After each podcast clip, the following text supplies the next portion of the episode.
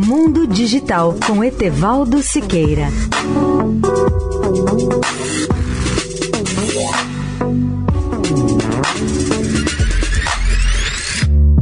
Olá, amigos da Eldorado. Imaginem, ouvintes, uma operação robótica de reparo de um satélite de comunicações geoestacionário localizado a 36 mil quilômetros de altura sobre o plano do Equador terrestre.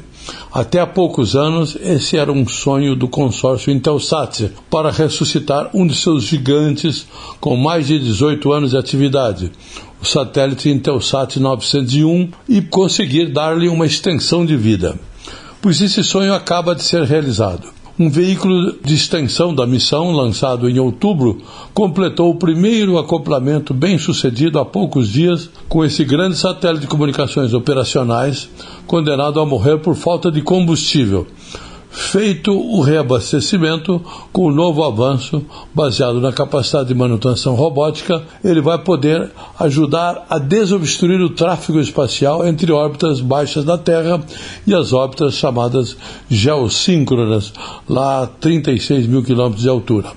A empresa responsável por essa tecnologia é a Northrop Grumman, que projetou a nave MEV-1 que se conectou com sucesso esta semana com o satélite Intelsat 901 para reabastecê-lo, além de fazer uma espécie de check-up de seus serviços em órbita e recolocar esse satélite de comunicação da constelação Intelsat em uma nova órbita geossíncrona ou geoestacionária. Etevaldo Siqueira, especial para a Rádio Eldorado. Mundo Digital com Etevaldo Siqueira.